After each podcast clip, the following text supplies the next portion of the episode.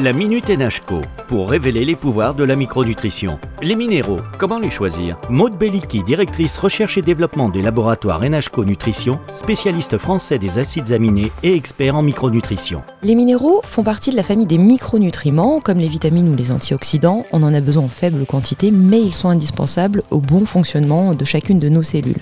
Aujourd'hui, on vient à manquer euh, pas mal de certains minéraux, typiquement le fer ou le magnésium. Donc comment euh, les choisir ces minéraux?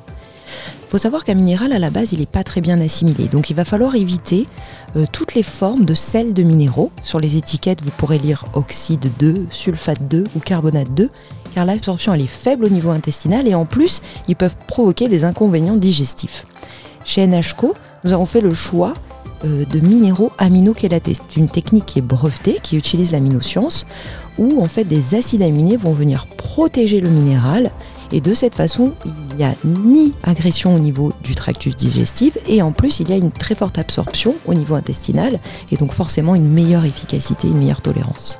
Avec la Minute NHCO, révélons les pouvoirs de la micronutrition.